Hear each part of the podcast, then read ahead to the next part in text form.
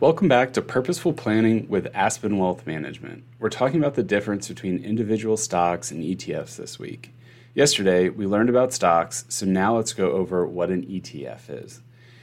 ETF is short for Exchange Traded Fund. Like a stock, an ETF also trades on an exchange, but it doesn't represent an individual share in a company. It's a pooled investment fund, professionally managed, similar to a mutual fund, that purchases a diverse range of assets stocks, commodities, bonds, and other securities, and places them into what's referred to as a basket. For example, the ETF could represent a commodity such as gold or oil, track a particular sector or index like the S&P 500 or the Dow Jones Industrial Average, or include stocks and bonds that meet given criteria.